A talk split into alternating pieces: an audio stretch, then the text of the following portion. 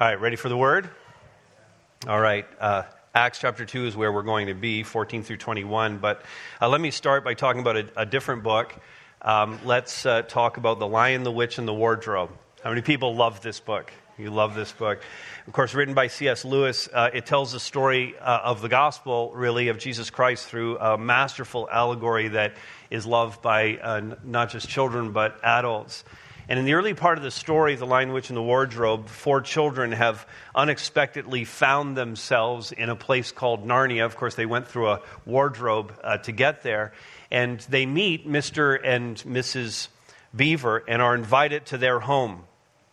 And they discover that the hope for Narnia to be loosed from the grip of the White Witch, to be loosed from her spell, which means that in Narnia it is always winter and never, oh, right, always winter and never Christmas, rests, the hope of that rests with this character named Aslan, who the children at this point know nothing about. But as Mr. Beaver explained all of this, he said, and I quote from the book now Aslan is a lion, the lion, the great lion. Oh, said Susan, I thought he was a man. Is he quite safe? I shall feel rather nervous about meeting a lion. Safe? said Mr. Beaver. Who said anything about safe? Of course, he isn't safe, but he's good. He's the king, I tell you. And Lewis makes this stunning point about Aslan the lion, but of course, it's really about Christ. We, we know that our God is not actually a safe God, but that's something that we as human beings actually would prefer.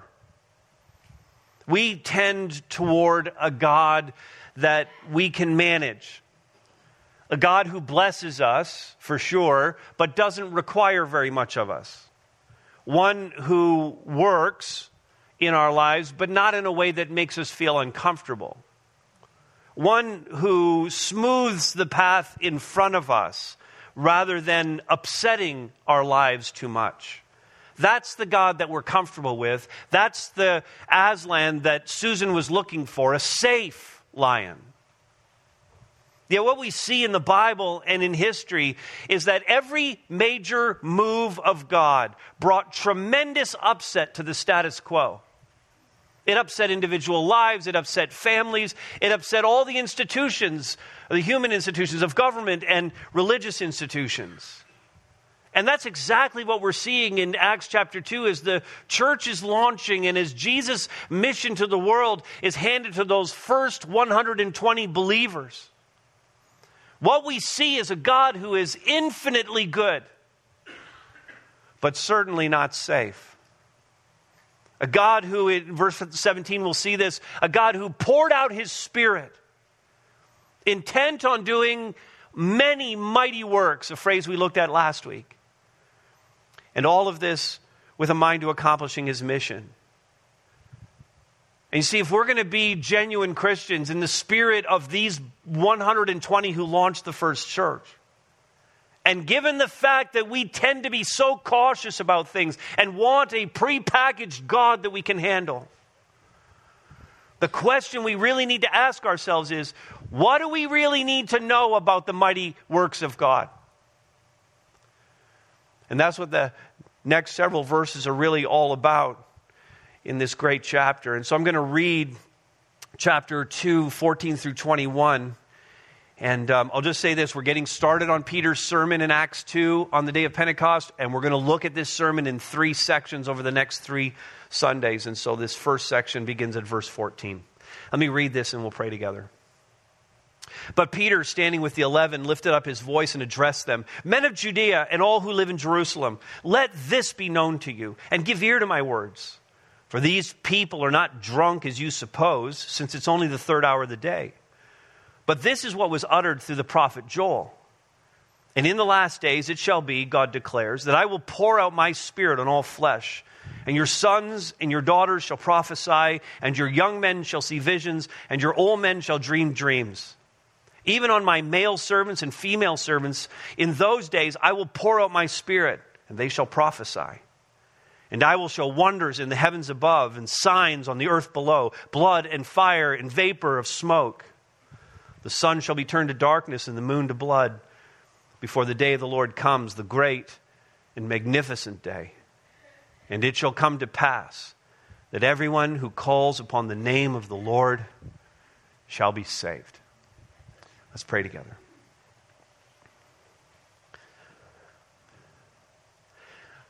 Father, this is a, a, holy moment, sanctified by you, set apart for your purposes.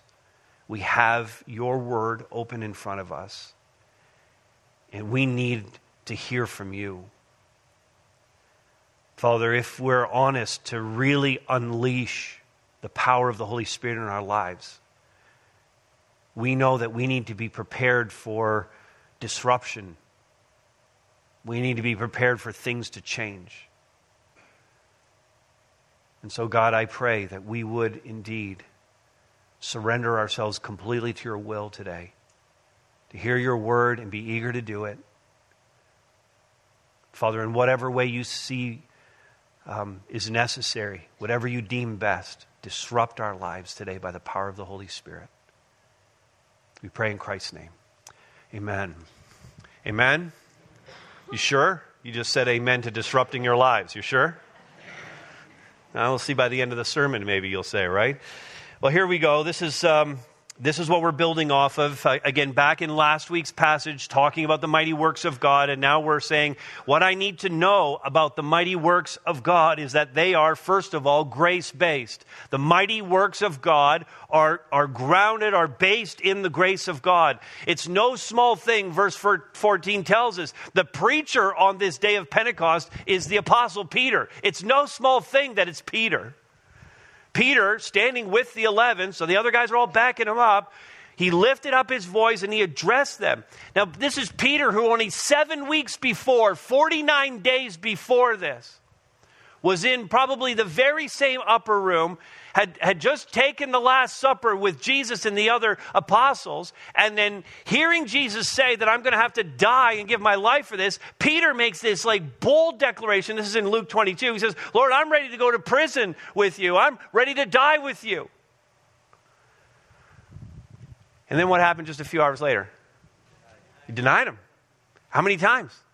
Three times he denied even knowing Jesus. I mean, far from going to prison with him, far from dying with him, he's now telling people, I don't even know who this guy is. Here's Peter up preaching. He went out at the end of denying him. Verse 61 of Luke 22 tells us he went out and he wept bitterly because of his gross failure. And then after the resurrection, you remember he ran to the tomb because he was so excited about it, and, and, and, and Jesus had appeared to him. But there was still no healing. There was still the residual hurt over this denial. Peter knew he had done wrong and he hadn't talked to Jesus about it. And then in John 21, this amazing scene where by the Sea of Galilee, just Jesus and Peter having this one on one conversation. And Jesus' heart and intent was to restore him, to lovingly and graciously restore him to forgive him for his cowardice and his fear. Poured out grace on Peter, and here he is preaching on the day of Pentecost.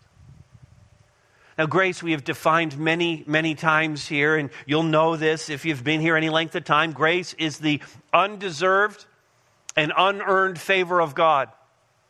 Grace is the undeserved not a person in this room deserves anything from God. All of the good things that we have in our lives, and everyone in this room's got some good things in their lives, and many of us have many good things in our lives, and all of it comes from the Lord. None of us can take credit for any of it. So the grace of God is undeserved and then it's unearned. Lest anyone here thinks that somehow you can do some religious duty that, oh, my worship was particularly good today. I obviously got God's favor. My offering was particularly generous. I'm, I'm a really good servant of Christ. I live a very moral life. Lest you think any of those works are accomplishing anything, remember that we have what we have by grace. It is undeserved and it is also unearned. No amount of works are going to earn our salvation, our standing before God. And so, this grace, okay, you and me have it, okay, we all have it here, but so does Peter And these mighty works of God that we're going to talk about here are the expression of God's grace. They're the expression of God's plan to provide salvation for the world, to restore you and me, to cleanse us of our sin, to provide the way for us to be in a relationship with our God. It's all grace. There's no part of this that we deserve. We don't deserve the upper room. We, don't, we took the Lord's table today. We don't deserve to have the Lord's table. The upper room, the Last Supper, the, the body of Christ, the, the blood of Christ shed for us, broken, given for us. We don't deserve that. We don't deserve the upper room. We don't deserve Gethsemane and the prayer that Jesus prayed. His, his prayer so intense at taking on the weight of our sin that he sweat, as it were, great drops of blood. We don't deserve Gethsemane in his prayer. We don't deserve Calvary. We don't deserve the sacrifice, the pain he endured, the death that he suffered. We don't deserve any of that. We don't deserve the empty tomb and the rolled away stone and the, the power of the resurrection and the new life it gives. We don't deserve it. We don't deserve the ascension and the promises that it brings. We don't deserve Pentecost the pouring out of the Holy Spirit, and the fact that God in the, in the Holy Spirit now indwells those of us who are believers. Our eternal state now is set with Him. We don't deserve any of that, it is entirely by grace. And a couple of things the Apostle Paul said that just put like the period at the end of that sentence 1 Corinthians 4 7. What do you have? What do you have that you did not receive? The answer is nothing. I don't have anything that I didn't receive. And in Ephesians uh, 2 8, by grace you have been saved through faith. And this, Paul says, and this is not your own doing. It's the gift of God. And so, the first thing we have to lock in here as we talk about the mighty works of God is please understand that everything that God is doing in this world and everything that God is doing in your life is the result of grace the unearned and undeserved favor of God. That's, that's the basis for all of his mighty works. And, and then, secondly, this I also need to know that these um, mighty works of God are spirit empowered. See that, secondly? They're spirit empowered. Eh, they're not a result of human effort, they're not natural phenomena that happened uh, coincidentally. Uh, they are spirit empowered works. And last week we looked at the first 13 verses of chapter 2, and again, all of this ties together, it all fits together. We saw the Holy Spirit come with spectacular signs and wonders. In fact, there was a mighty rushing wind, and then there was this um, a fire like thing that appeared and went over the heads of all 120. They were like tongues of fire. Uh, and, then, and then the Holy Spirit came upon.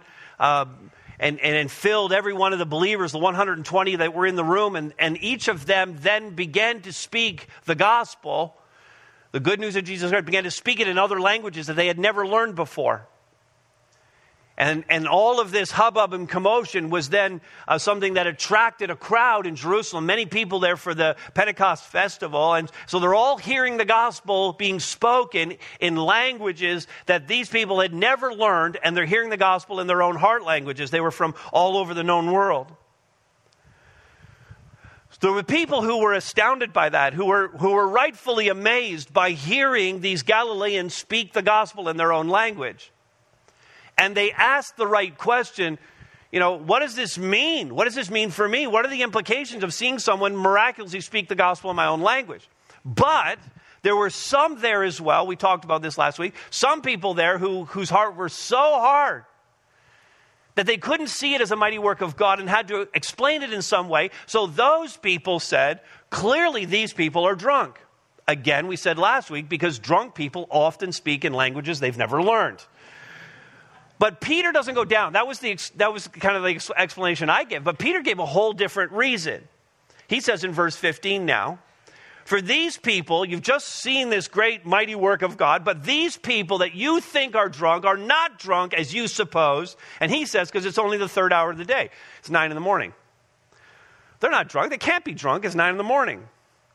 Now, I know it's possible to be drunk at nine in the morning. The beer store, I think, is open at nine in the morning.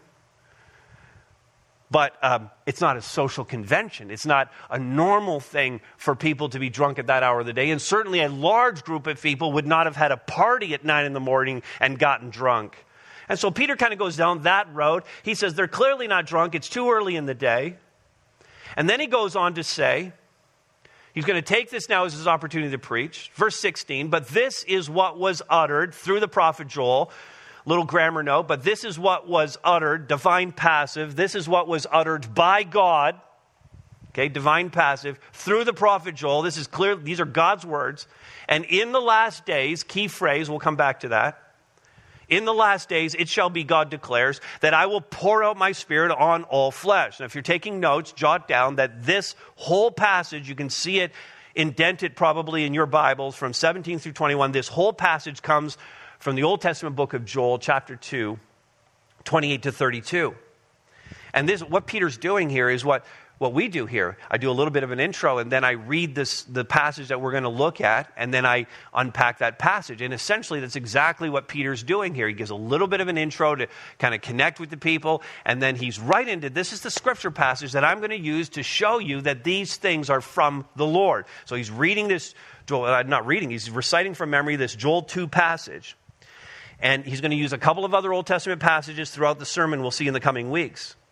But his point here is that Pentecost, what's happening today, okay, is the fulfillment of this Old Testament prophecy. And with the coming of the Holy Spirit, here are the things that are now true for the followers of Jesus Christ, for the true believers. They are now baptized in, indwelt by, empowered through, and filled with the Holy Spirit of God. That too is a mighty work of God. And so when we think about that, if we're the followers of Christ, and we're committing our way to Him, then everything that's going on here, forget the first Jerusalem church at that time. Let's bring that down to us then. What we believe is that we preach here by the Spirit of God. That isn't just that, you know, the Holy Spirit is speaking. Uh, using me, or that my words are uh, inspired by the Holy Spirit in any way, but God is working. That's part of it. But it's also the listeners being empowered by the Holy Spirit to discern the truth of God's word, and then to say, I know how that applies in my life. That's the Holy Spirit's conviction in our life. And so the whole transaction of speaking the word of God and hearing, receiving the word of God, all of that is by the Spirit of God. We serve by the Spirit of God. It, it, it's not. Um, contingent on what role you play. It isn't like, okay, the Holy Spirit gifted positions in this church are preaching and worship, obviously. But no, like every part of this, if we come with the right heart, the right attitude, we're followers of Jesus Christ and committed to his mission, then listen, welcoming people in the parking lot as they come in is no less part of the mission than what I'm doing right now.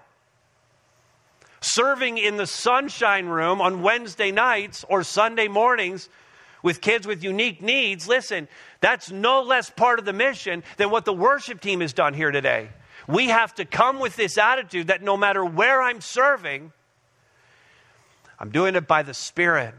And God is using that to advance His mission through this church. We sing and worship by the Spirit. We witness by the Spirit of God. In other words, we are receptors of the Holy Spirit, but we are also conduits of the Holy Spirit to this world so that, no, again, no matter what gift we're exercising, it's empowered by the Spirit to accomplish His will in the world. But, having said all of that, it isn't necessarily so. You see, any preacher can also preach in his own flesh, apart from the power of the Spirit. We can lead worship in our own strength and, and, and take glory for ourselves. We can serve for selfish reasons. We can serve with hard hearts. We can serve just to get a tick in the box, just because we're guilted into it. We can give to get back. We can even witness, thinking it gains us some favor with God or to boost our own ego. Look how many people I witnessed to. So, if we want the Holy Spirit if we want the mighty works of God to actually be done through us, then we have to surrender to the Lord in these things. We're not content with just works. We're not content with just busyness. We're not content with churchy Christian activity. We don't want just works. We want the mighty works of God. Amen? Not just works, but the mighty works of God to be done in and through us. And the question is will you make yourself available to God to work in and through you in this way? I mean, that's going to take surrender. That's going to take you saying, you know what? as I come today to do this service, to give this gift, to be in worship. As I go to speak your word to someone, to witness, to testify to who Jesus Christ is in my life, Father, I need your Holy Spirit to fill me and use me and empower me so that this isn't just some ordinary time of service, that I'm not just ticking a box, but I'm seeing that what I'm doing is part of the mighty works of God. Spirit empowered. Spirit empowered. So we have grace based, spirit empowered, and then here's a third one scripture grounded. Listen to this. The Lord will never do anything or communicate anything that is contrary to the revelation that He has given to us. True? You say, I'm not sure. Read it again. All right. The Lord will never do anything or communicate anything that is contrary to the revelation that He gave us. True? That's true. That's true. God's never going to do anything outside of this word that isn't consistent with this word because this is his inspired and authoritative scripture to us.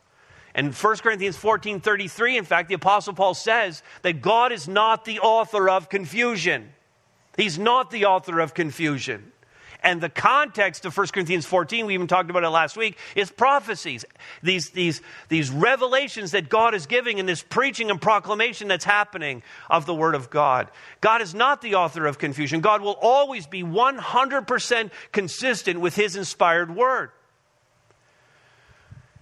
And as we start to talk about the mighty works of God and the more miraculous mighty works of God, there are some believers in their zeal for the miraculous and in their love for signs who have overemphasized what we see here and who look for prophecies and dreams and visions, all these things we're going to talk about in a moment, who look for all of these things like every single day of the week and every weekend when you get together for worship.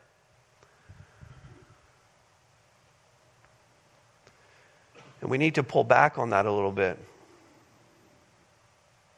God works when He works according to His will and not according to our will. That's critical. Christians cannot simply have a prophecy or speak in tongues at will. It is a mighty act of God through us. So the mighty works of God are grounded in the authoritative Word of God. So we should not be conjuring up the Spirit like a magician would. Don't conjure up the Spirit. It's God's prerogative to give gifts such as tongues and prophecies and dreams and visions. He does it at His will. And it seems like it was His will to do so in an extraordinary way at the launching of the church in Acts chapter 2. This is not surprising, and Paul backs this up. He writes to the Ephesian church, in fact, this is Ephesians 2. Uh, 19 through 22 is the whole passage. He says, You are members of the household of God. Speaking to the believers in Ephesus, you are the household of God. You're the church of God. Notice he says, built on the foundation of the apostles and the prophets. Now, the apostles, there were only ever 12 of them and they have very spe- specific qualifications, first among them being that they were witnesses to the resurrected Christ. So they were necessary, as it says here, for the foundation of the church, the starting of the church. We need these 12 guys who are standing up and who are saying, I saw the resurrected Jesus. The things I'm preaching about and testifying to, I witnessed these things myself. That's why the 12 were so necessary. But added to the 12, notice, not just the 12, Added to the 12, according to Paul, are these prophets. And again, we see this all through the book of Acts.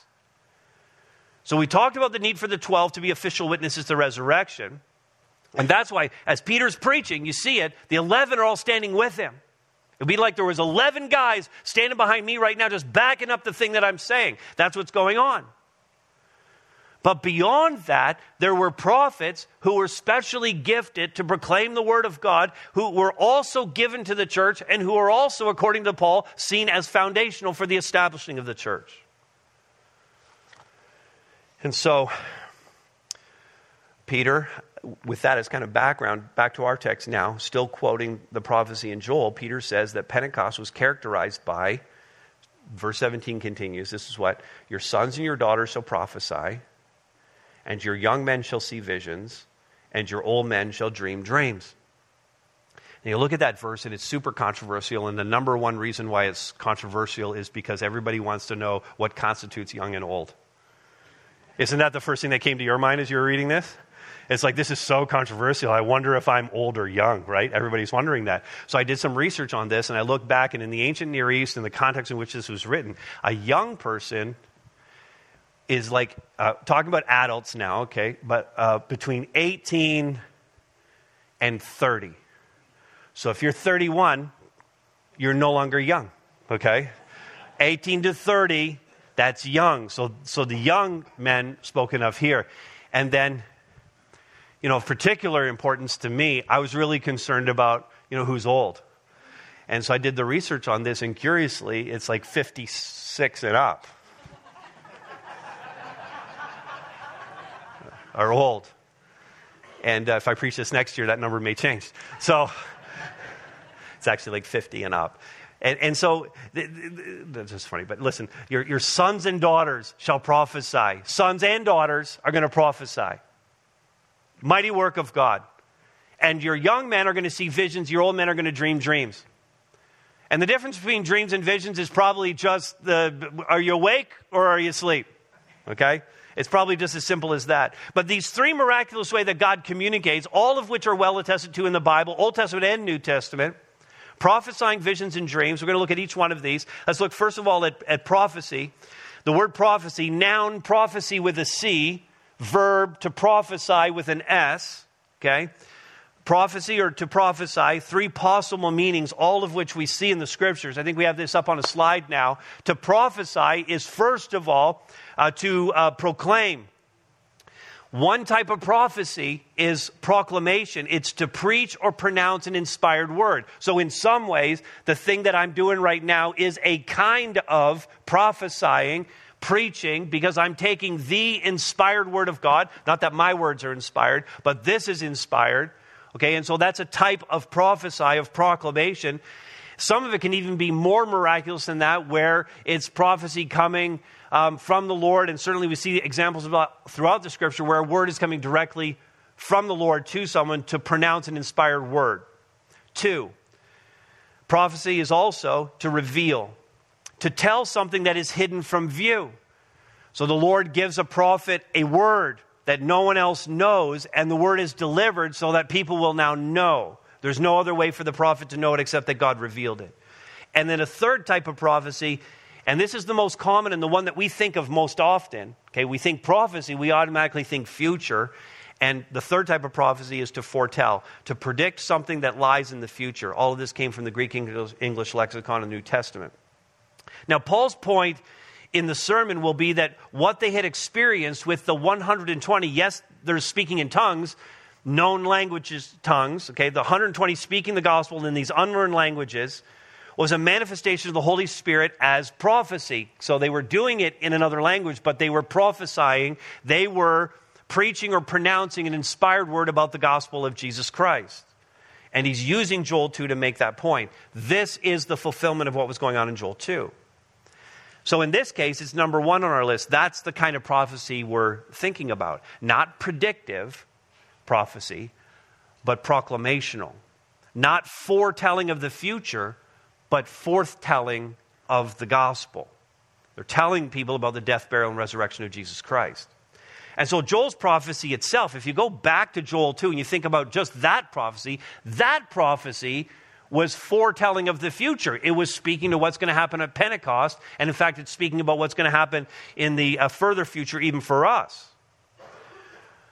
But what he predicted was a type of prophecy in Acts 2 that was, in fact, proclamation by the unction of the Holy Spirit. So that's prophecy.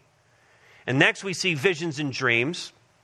Again, maybe waking and sleeping. We're not exactly sure. Those definitions don't exactly come to us in that way. But in any event, it's God working through our subconscious self to hear a message from Him. Well attested to in both the Old Testament, the Gospels, and in through the rest of the New Testament. Peter, for example, receives a vision. And based on that vision, he goes and visits a man named Cornelius and leads him to Christ. A man named Ananias received a vision to go and see the Apostle Paul, who had just had this encounter with Jesus and was left blind. And Ananias goes to, to heal him of that. And we have other dreams and visions that are had throughout the scripture. Paul has them, and, and uh, John has them. And so, well attested to, even in the New Testament, these dreams and these visions that we're seeing. And they figured prominently in the advance of the gospel.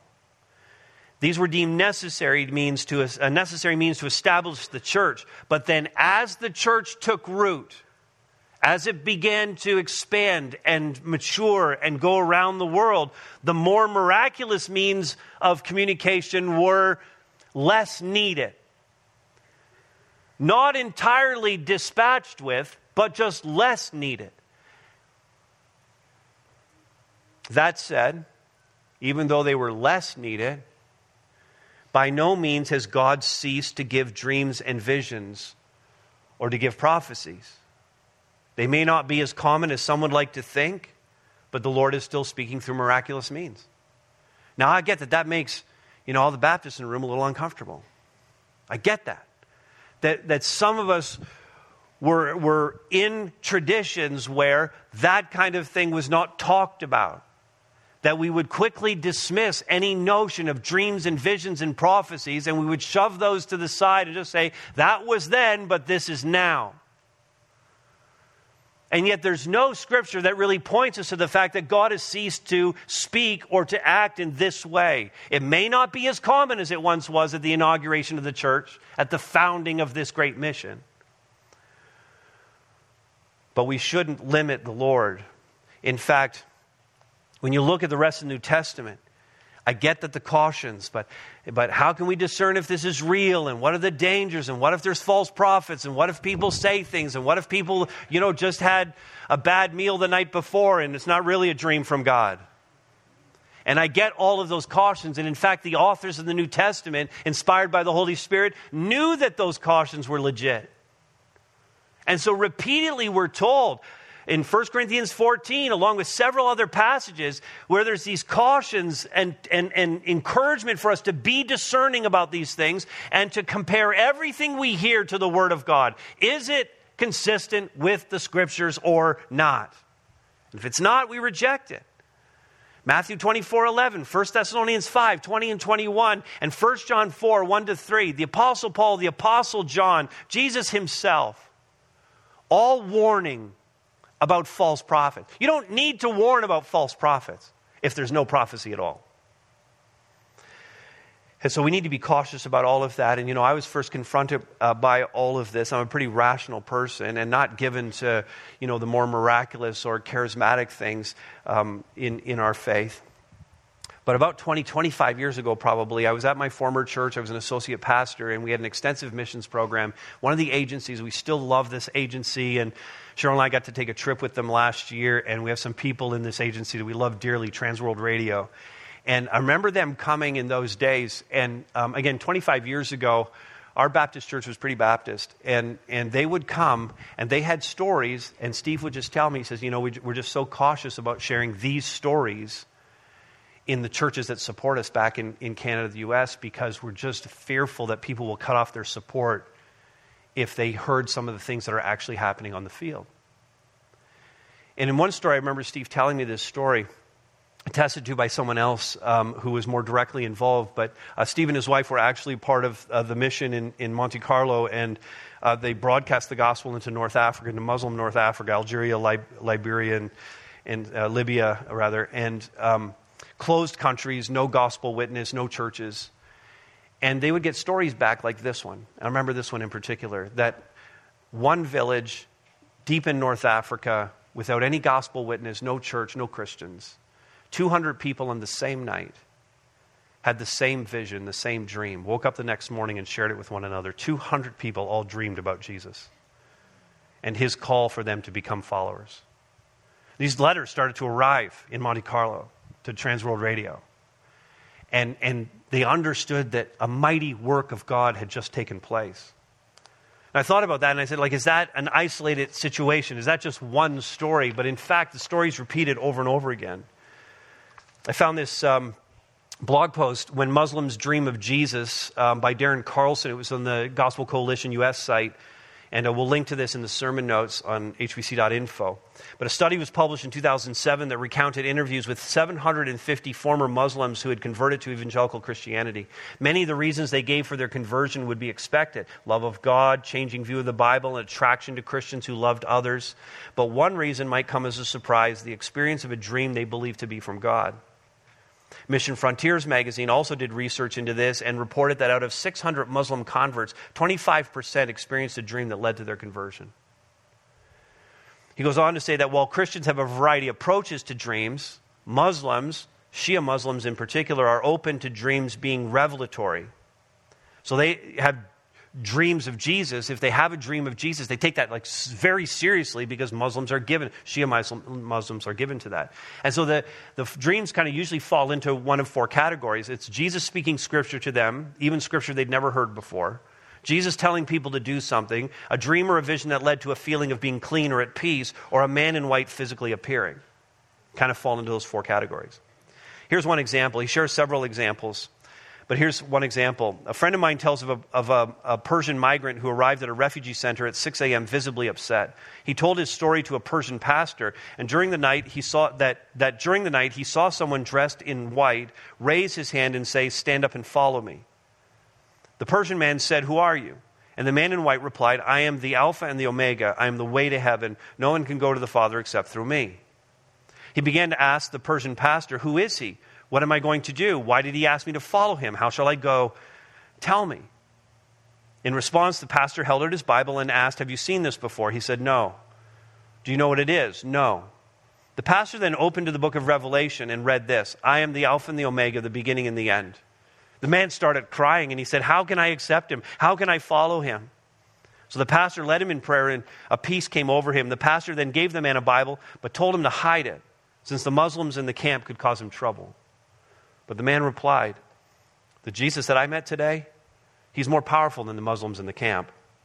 He left, and an hour later returned with 10 more Persians and told the pastor, These people want a Bible too. No one had to teach him an evangelistic strategy. Now, that is the story of one Persian Iranian migrant, but that is a mighty work of God that is grounded in the scriptures.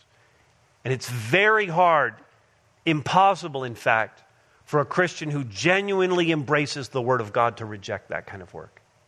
God is at work, amen? He's at work in miraculous ways, and we need to see it and embrace it and ask God to do more of it in this world. All right, are you hanging in there? Everybody doing okay? We've got three down, two to go. The mighty works of God are also end times oriented. In other words, the mighty works of God point us to what's coming.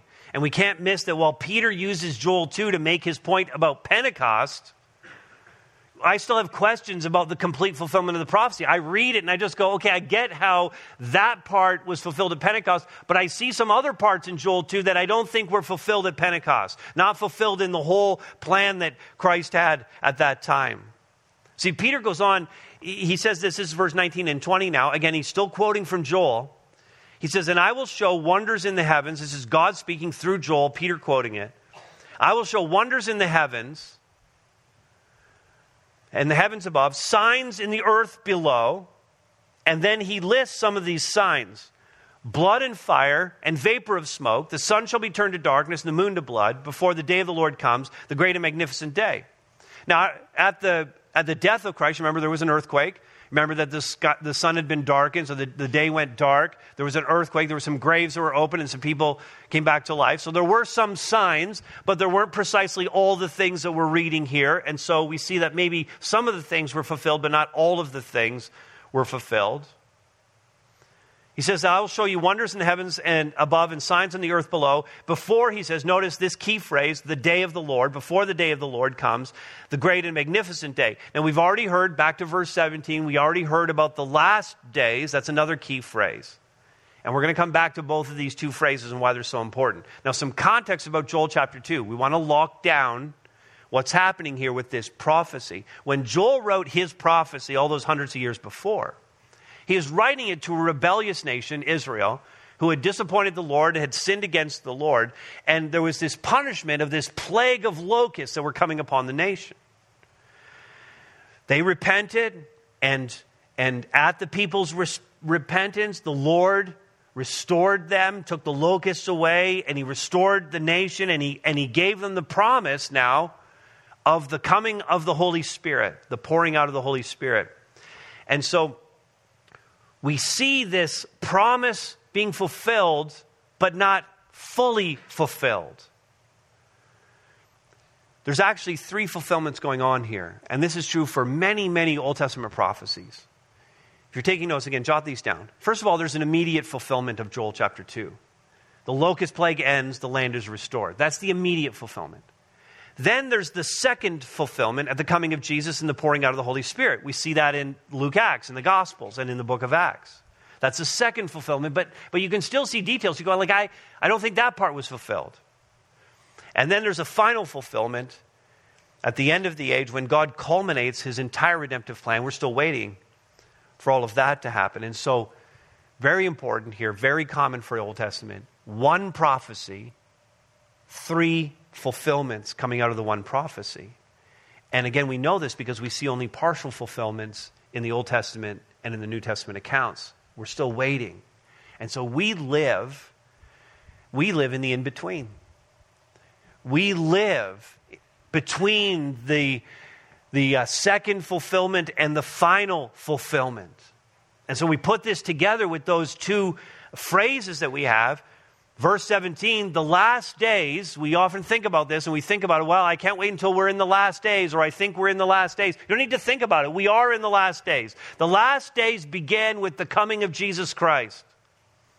We've been in the last days for 2,000 years. It's a phrase that refers to this whole epoch in history from the time of Christ until, until, I'm going to tell you exactly when the last days are going to end. Ready for this? I'm going to interpret prophecy for you today. I'm going to give you the exact moment that the last days end. Everybody ready for this? They end on the day of the Lord. Oh, you feel like I just tricked you, didn't you? You weren't going to get a date out of me, you know that. They end on the day of the Lord. That's the other key phrase. The day of the Lord is when he returns in his glory, so that the mighty works of God that we're seeing all of these mighty works the prophecies, the visions, the dreams, all of the ways God works through you and all of your gifts, in every way that God works, all of it is pointing forward to the day of the Lord. And all of it is intended to give us hope in the midst of everything that this world throws at us. Because we need this hope. Because this world is so badly broken and our lives are so very hard. And as Christians, we ought to be talking this up a little bit more than we do. I know life is hard right now, but the day of the Lord is coming. I know this world is messed up, but the day of the Lord is coming. So many people think that October 21st and the next federal election is somehow going to solve all of Canada's problems. Uh, the day of the Lord is coming because the election ain't going to solve it. And we ought to talk this up more. We ought to be front loading the coming of the Lord because it provides us an impetus and a motivation for this mission that we're on. And in fact, that's the last point. The mighty works of God are mission centric. The prophecies about the future, the, the, the signs, the manifestations, they point to the central message and the reason for our mission. Like, there's too many Christians who are into this wall chart prophecy thing where they're trying to figure out all the intricate dis- details of all of the end times prophecies. They're unceasingly fascinated and obsessed with the details of the end times, but they miss the point of the mission. Coming of Jesus Christ should stir up in us a desire, a desire to tell everyone and anyone about him. To speak about the coming apocalypse and the end of the age. To speak about the new heavens and the new earth that awaits. We're to be mission centric, gospel centered people who know that the last days are a motivation to proclaim the message. And Peter gets it. He quotes Joel 2, not just to explain the phenomena that were happening of the 120 speaking in foreign languages of the prophecy that was happening. Not just to point to the fact that our sons and daughters are going to dream dreams and that old men are going to have visions. He says it because we live in the in between and there's a mission to accomplish while we're here. Peter drives to his point in this sermon intro and he pulls right out of Joel 2 21 and he says this this is really the point of it. And it shall come to pass. This is what I've been trying to say the whole time. It's not about the signs, it's not about the dreams, it's not about the visions. It's not about the prophecies and the miracles. All of that points to one thing it points to Jesus. It shall come to pass that everyone who calls upon the name of the Lord shall be saved. This is about the gospel. So I'd leave you with the same appeal. Have you called upon the name of the Lord? I mean, there's a lot in this message for any Christian in the room who maybe has lapsed in some area, has not invited the Holy Spirit to come in. There's lots of application for us to stretch our faith and to see God do things that are well beyond what we might be comfortable with to lean into a God who isn't safe. There's lots of opportunity for Christians to apply the message in that way. But the number one way, and we're going to hear it again next week and the week after, the number one thing that's happening here is Peter's preaching the gospel to people who don't know Jesus yet. And there might be some of those in the room. And if you've not yet received Jesus Christ as your Lord and Savior, call on the name of the Lord before you leave this room. And set your eternity with Him. But it's not a safe thing. It's not a safe thing to call on the name of the Lord. It will disrupt the status quo of your life. And yet, by calling on Jesus, He isn't safe but He is good. And if you call on the name of the Lord, Christian, if you repent for any sin issues that are in your life, the Lord will unleash such goodness in your life that you will not be able to contain it. And you will see an increasing, an increasing of the mighty works of God in and through you. Let me pray for us.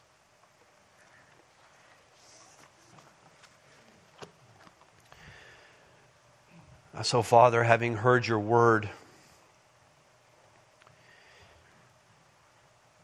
to think about you not being a safe God, we would, um, those of us willing in this room, would lay ourselves before you right now and trust you for whatever you have for us.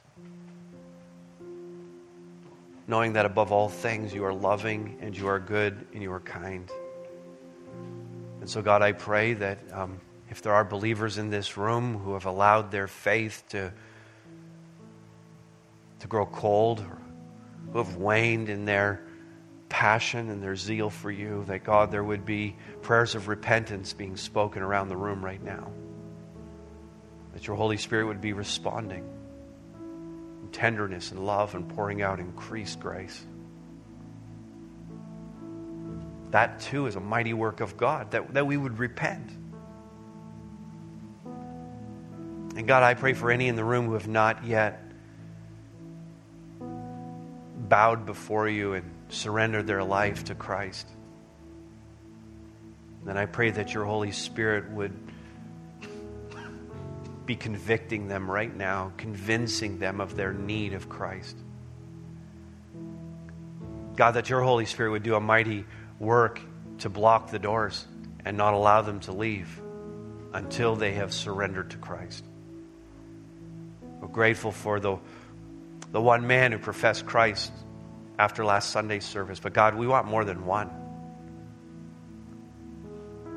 God, we would desire that every person you put in our way who doesn't know Jesus would hear about him and would respond to the offer of salvation.